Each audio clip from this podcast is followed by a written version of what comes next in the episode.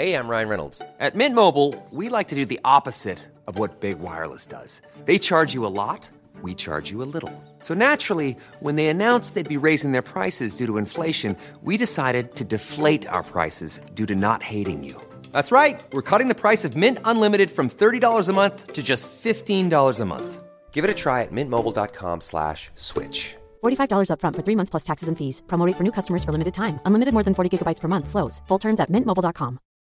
As humans, we're naturally driven by the search for better. But when it comes to hiring, the best way to search for a candidate isn't to search at all. Don't search, match with Indeed. When I was looking to hire someone, it was so slow and overwhelming. I wish I had used Indeed. If you need to hire, you need Indeed. Indeed is your matching and hiring platform with over 350 million global monthly visitors, according to Indeed data, and a matching engine that helps you find quality candidates fast. Ditch the busy work. Use Indeed for scheduling, screening, and messaging so you can connect with candidates faster. And Indeed doesn't just help you hire faster. 93% of employers agree Indeed delivers the highest quality matches compared to other job sites, according to a recent Indeed survey. And listeners of this show will get a $75 sponsored job credit to get your jobs more visibility at Indeed.com slash podcast. That's Indeed.com slash podcast. Terms and conditions apply. Join Hoda Kotb for a brand new season of her podcast, Making Space. For season five, I am making space to talk to people who are providing a sense of hope and inspiration when life changes course. Uplifting conversations with inspiring individuals like NFL legend Drew Brees, singer songwriter Ziggy Marley, and today's Show co anchor Savannah Guthrie as you have never heard her before. I found faith more viscerally, not because the bad thing didn't happen, but because it did. I promise you, like me, will leave these conversations with some wisdom for your own journey, empowered and inspired to make space in your own life. New episodes of Making Space with Hoda Kotb are released every Wednesday. Listen now wherever you get your podcasts.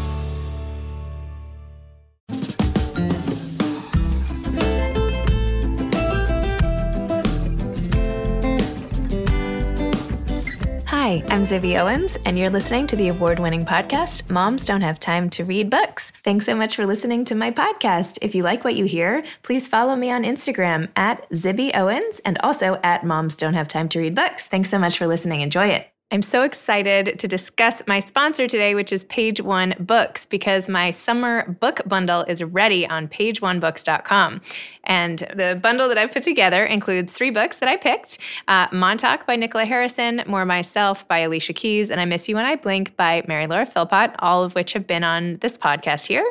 Uh, it includes a Moms Don't Have Time to Read Books beach tote, a cute little library card pencil slash cosmetic case, and a water bottle for staying hydrated, plus a little um, thing of sun lotion. So go to pageonebooks.com, page one with the number one. So page number one books.com and check out my page one books summer bundle. Buy it as a gift, a housewarming, if you actually go somewhere, or just give it to yourself. Everybody needs a treat. We've had a long spring. pageonebooks.com. Hi, today is day two of my July book blast, which I started yesterday with Memoir Mondays. Today is Debut Tuesdays, and I'm going to be featuring a number of incredible debut authors whose books have come out during the quarantine or around this time or are great beach reads and things you should definitely start reading now. I will be doing this for 10 days in July with lots and lots of episodes so that you all can enjoy it while it's still the summer. I hope you enjoyed today's debut Tuesday. Listen to all of them some of them and spread the word. I love talking to Amanda Brainerd about her debut novel, Age of Consent. Amanda is a New York City real estate broker, wife, and mother of three. She graduated from Harvard College and earned a Master of Architecture from Columbia University after being expelled from Choate Rosemary Hall boarding school in the 10th grade. This is her first novel. Doesn't that make you want to read her book? Anyway, listen, I had a great conversation with her and I bet you'll really enjoy it. So, welcome, Amanda. Thanks so much for coming on Moms Don't Have Time to Read Books. I'm thrilled to be here. Thanks for having me. So, I read that you also grew up on the Upper East Side of New York, and I did not know you. I don't know. Maybe we're different I ages I think or something. you're a little younger than I am. That's my suspicion. Maybe. I'm 43, so Yes, you're 10 years you're 10 years younger than I am. Okay. Well, so we missed each other a little bit. But I loved all the references to everything New York and Age of Consent. It was like amazing. It was really I felt especially in quarantine ish now being able to be on the FDR drive and like clubs and I don't know all that stuff it was just like really awesome. What's really funny though is I actually made a few errors about things like the domino sign and which direction Prince Street goes. And actually, the copy editors at Viking caught that. Thank goodness, because wow. I didn't want to look like a moron. Yeah, I mean, so, I would have been calling you out in the direction of Prince Street right now had you not fixed it. So good thing. exactly. exactly.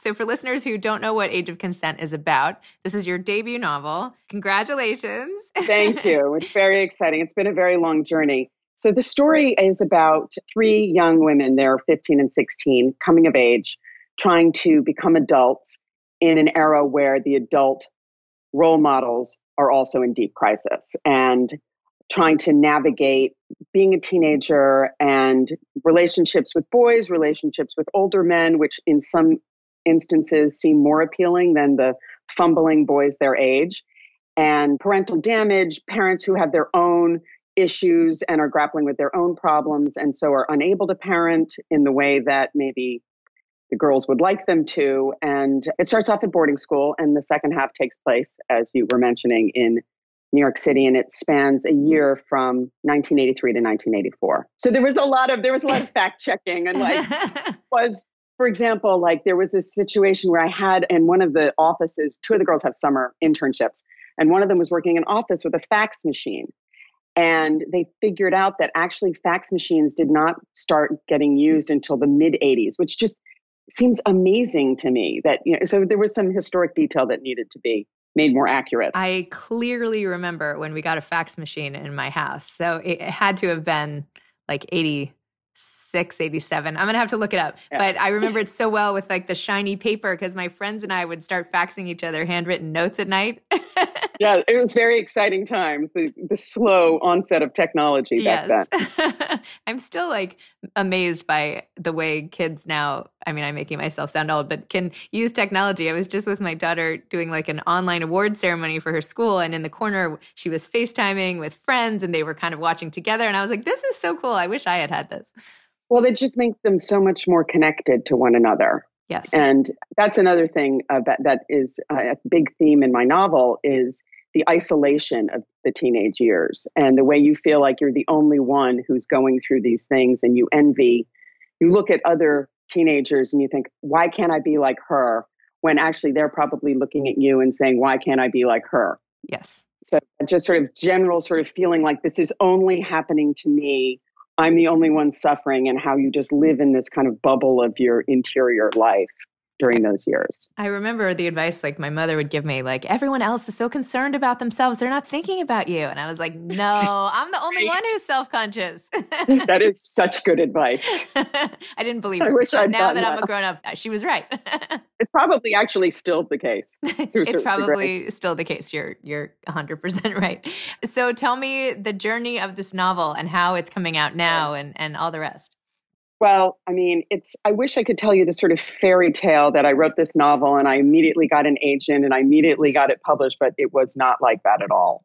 So it started in uh, 2009, believe it or not, the journey began. I had fellow writer Nick Paumgarten, who's a New Yorker writer, over, who's a friend, and went to St. Bernard's, over for supper and with his wife. And Nick and I were just talking about you know what it was like to be parents now and what parents were like back then. And then we started to sort of discuss the incredible lack of parenting that was happening in the early 80s. For example, there are these famous four brothers who had this duplex on Fifth Avenue, and their parents went to the south of, actually, their father died, and their mother went to the south of France for the entire summer and left four teenage boys alone in this gigantic apartment. Nothing good happened. So all of a sudden, while I was talking to Nick, I thought the light bulb went off and I thought, I've got to write this story. I have to tell this story. So I began to interview the people that I wanted to, who I thought would have the most, the richest stories, and the people that I immediately gravitated toward automatically. And I had all those interviews transcribed. And I initially thought of this novel not as a novel, but as an oral history, sort of in the vein of Jean Stein's Edie, where different people are telling a story that all adds up into one whole. And I quickly realized that the truth was very constraining. And I wanted to tell the story and the emotion of the things that had actually happened in my own way without having to stick to exactly what did happen. And so I made it into a novel. And I sent it around to a bunch of agents. I don't I didn't know anything about what I was doing. I sent it to, you know, friend of my mother's or, you know, friend of a colleague. And both I think I got two rejections and I was so painfully wounded by that that I put the book away. And I wrote two other books that I also put away. And the third the third one actually I was Fran Lebowitz, the writer and pundit, I would call her, I guess, mouthpiece, hilarious, you know, she's a hilarious, brilliant person, asked me to read the third novel. And it was a young adult novel. And she read it and she said, You're such a good writer. Why are you writing a book like this? I said, Well, and I tried to explain young adult novels to her, and she was like, she just didn't buy the genre of young adult. She was like, either they're books or they're not books.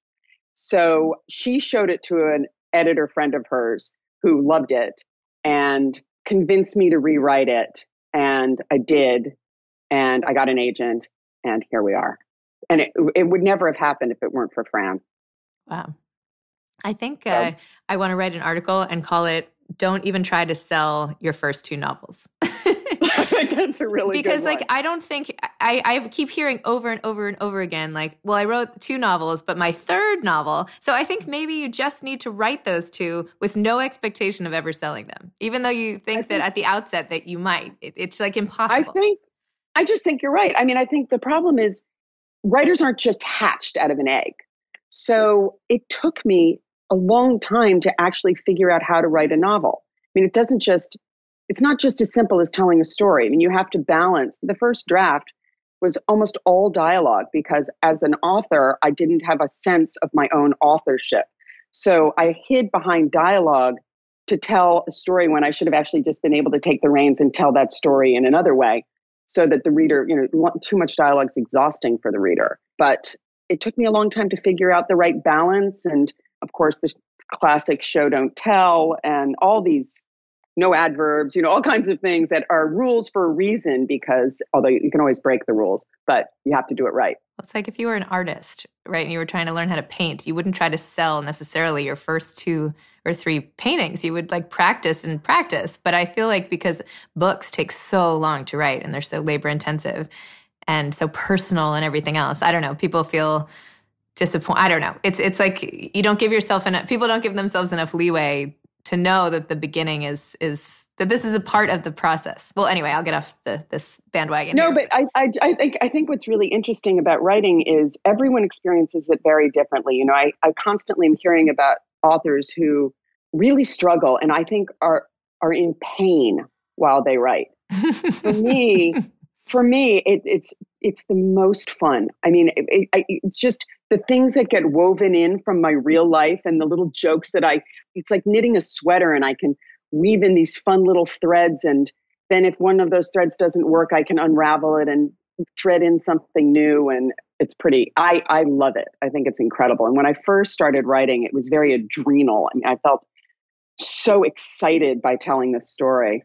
And you have you have three kids, correct? I do. They're a little older. They're a little older. I only have one left in high school and two in college. But yeah, they all went to the same, you know, the same, the same thing, the same private school that I went to, and you know, all of that. Did you have boarding school in the mix as well, like in your book? No, I permit. I didn't allow them because of my own terrible experience at boarding school. Boarding school was not permitted. Oh, and to be honest, I didn't have a child who wanted to go to boarding school. I think if I'd had someone who really needed a change or was a great athlete. We don't have a fam- we're not a family of athletes. So we didn't really investigate the boarding school thing, but I was my husband also went to boarding school and I really was opposed to it. And also we have so few years with our children. I wanted them to be with me as much as possible. I mean, I miss them terribly. Now they're now they're all home, of course, because of the coronavirus, which is in many ways a blessing. But I wanted them with me, you know, close. So I have a, a, son who goes to boarding school. I have four kids, but he he goes. Well, I mean, he's been home since February, but I didn't want to send my kids to boarding school either. But this was so right for him, and I feel like it's like my sacrifice. You know, like it's good for him. He's thriving in every way, but it's nothing I thought I would do, and it hurts. I mean, it really hurts to have him away. But I don't know if it's better for him and he's having a wonderful time. Then it's easy to sort of yes. justify it and yeah. and make it understandable. It's true. But your glimpses in the book of boarding school did not exactly make me feel better about my, my decision and some of the things going on? Well, I think things are very different now. I mean, I think there is still there are still teachers that don't behave properly, let's just put it that way. But I think that the students are a lot they're squarer nowadays and maybe I'm naive and maybe it's my own children. My kids are pretty square and I think a lot of people's kids are a lot squarer than we were back in the day. I mean, I think to myself if my daughters did anything close to the things that I did. I mean, my mother always thought the minute I had a daughter, she said, "This is Nana's revenge." but but I was lucky. I mean, my girls are so good. I feel like they're sort of pathologically, you know, well behaved. And I mean, maybe I'm naive. Who knows? They could talk, but they're definitely not going to Studio 54 at two o'clock in the morning. Say hello to a new era of mental health care. Cerebral is here to help you achieve your mental wellness goals with professional therapy and medication management support. 100% online. You'll experience the all new Cerebral Way, an innovative approach to mental wellness designed around you. You'll get a personalized treatment plan from a therapist, prescriber, or both in a safe and judgment free space. Your cerebral therapist or prescriber will outline a customized plan with clear milestones along the way so you can get to feeling your best. With Cerebral, you're not alone in your mental health journey. We're here to empower you to live a fulfilling life. So take that first step towards a brighter future and sign up today at cerebral.com slash podcast and use code ACasts to get 15% off your first month. Offer only valid on monthly plans. Other exclusions may apply. Offer ends July 31st, 2024. See site for details. Hey everyone. I've been on the go recently Phoenix, Kansas City, Chicago. If you're like me and have a home but aren't always at home, you have an Airbnb. Hosting your home or a spare room is a very practical side hustle. If you live in a big game town, you can Airbnb your place for fans to stay in. Your home might be worth more than you think. Find out how much at airbnb.com/slash host.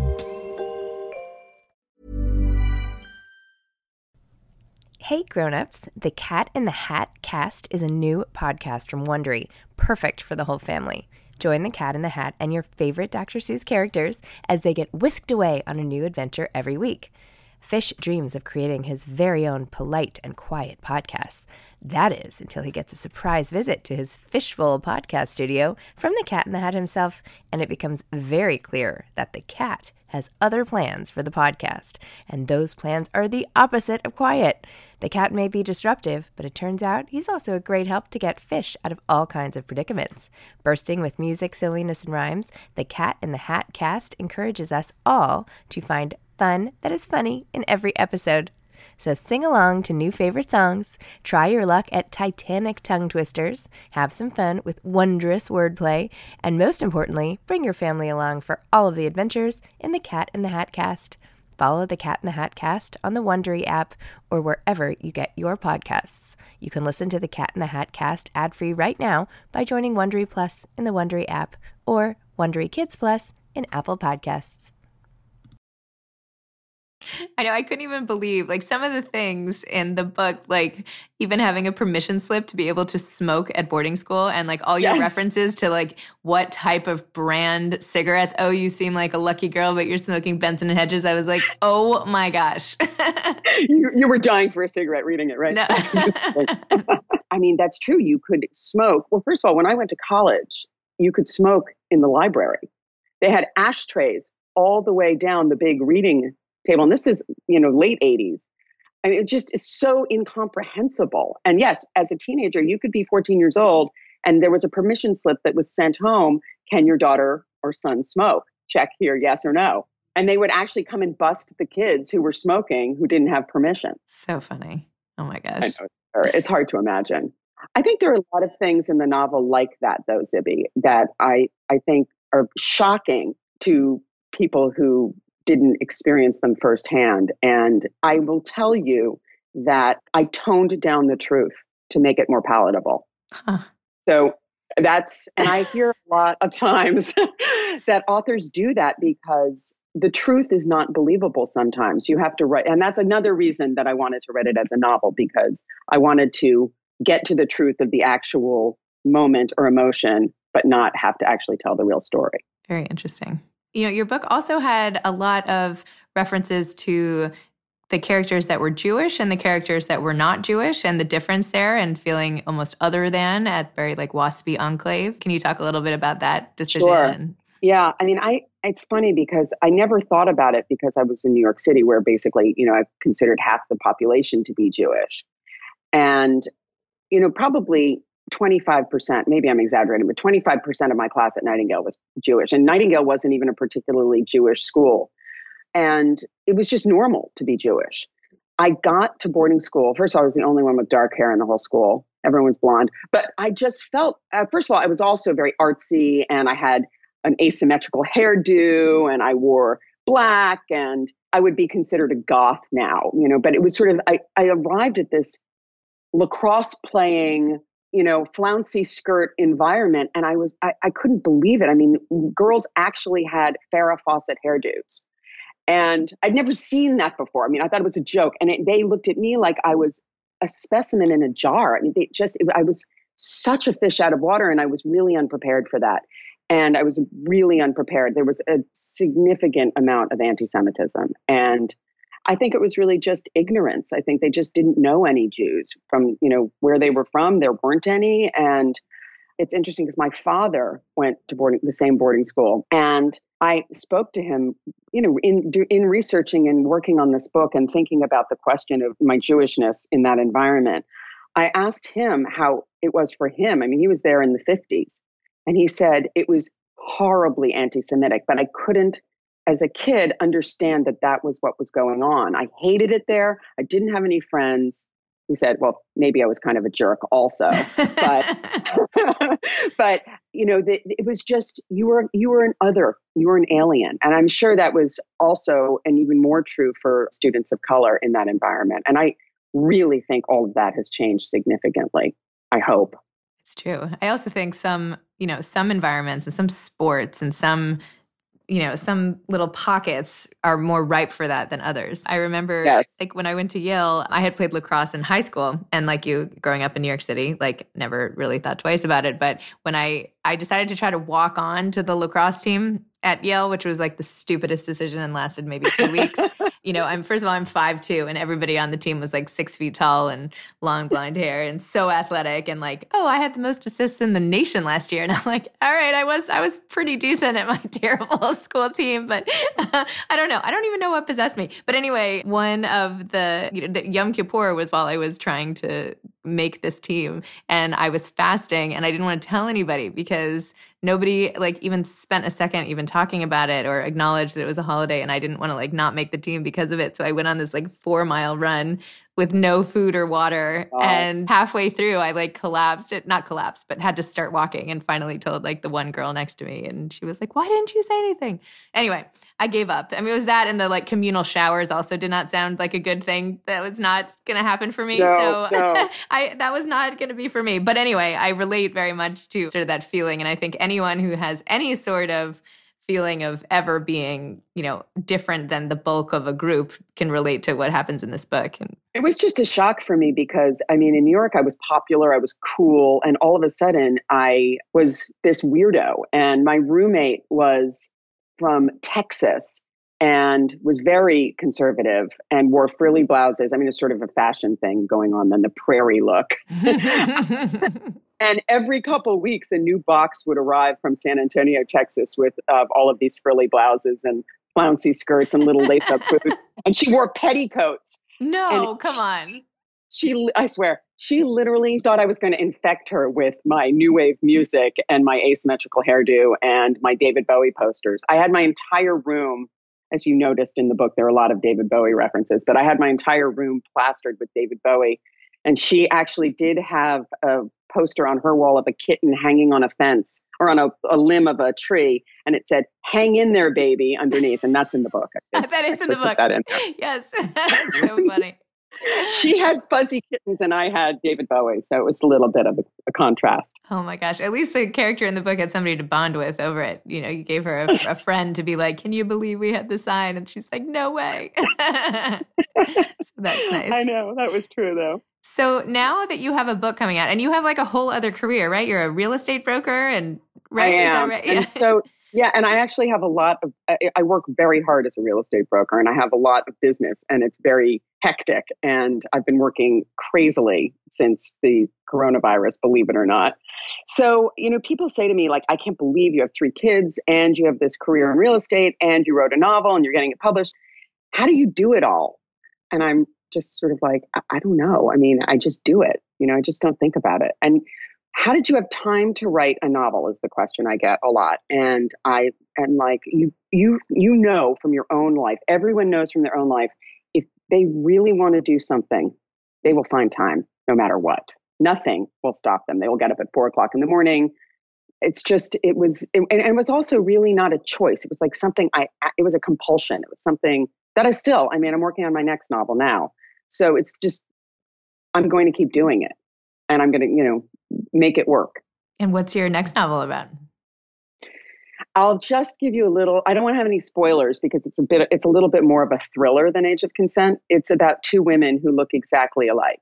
So years ago, when my children were in preschool, the head of the preschool said to me, "I never know, Mrs. Brainerd, if it's you or Mrs. Reed you look exactly alike. And all of the administrators have this problem. Is Mrs. Brainerd or Mrs. Reed? So I was like, who's this Mrs. Reed? You know, you're always hearing, oh, you look exactly like so and so, or and you're and it's it's never true. But I was like, what if this woman actually looks exactly like me? And then I thought, what if you meet someone who really does look exactly like you? That's what the book is about. That's very cool.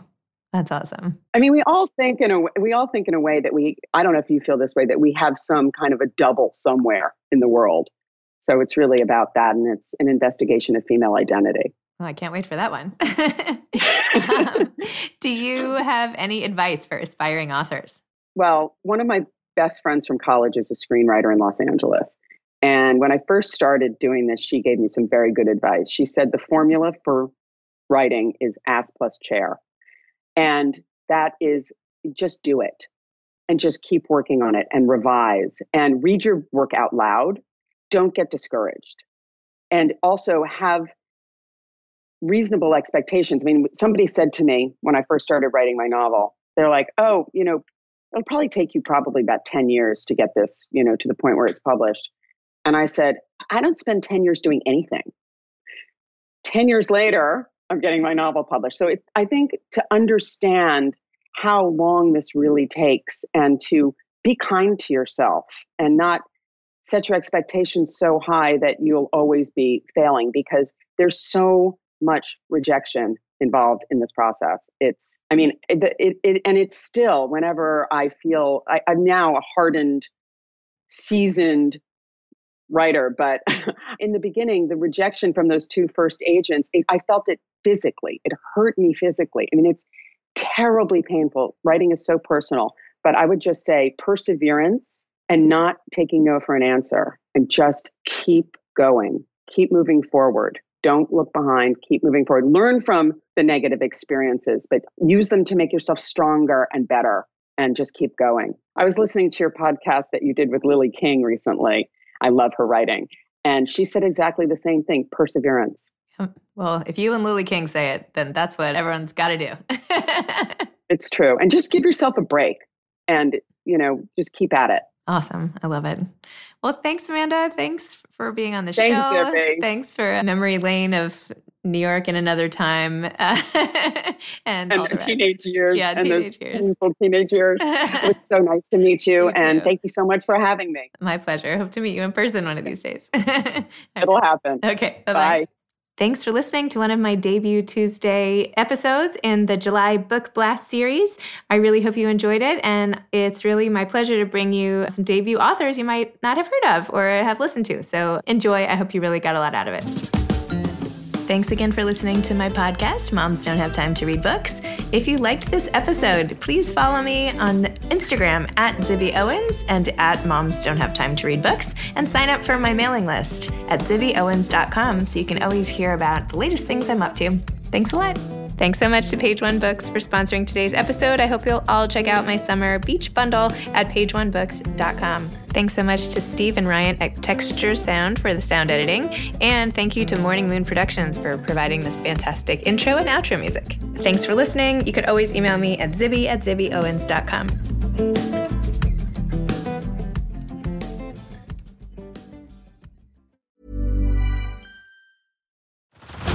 Head over to Hulu this March, where our new shows and movies will keep you streaming all month long. Catch the award winning movie Poor Things, starring Emma Stone, Mark Ruffalo, and Willem Dafoe.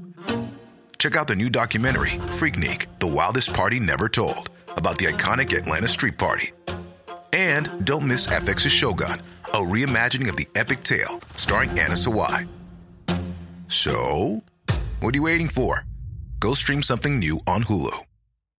As humans, we're naturally driven by the search for better. But when it comes to hiring, the best way to search for a candidate isn't to search at all. Don't search, match with Indeed. When I was looking to hire someone, it was so slow and overwhelming. I wish I had used Indeed. If you need to hire, you need Indeed. Indeed is your matching and hiring platform with over 350 million global monthly visitors, according to Indeed data, and a matching engine that helps you find quality candidates fast. Ditch the busy work. Use Indeed for scheduling, screening, and messaging so you can connect with candidates faster. And Indeed doesn't just help you hire faster. 93% of employers agree Indeed delivers the highest quality matches compared to other job sites, according to a recent Indeed survey. And listeners of this show will get a $75 sponsored job credit to get your jobs more visibility at Indeed.com slash podcast. That's Indeed.com slash podcast. Terms and conditions apply.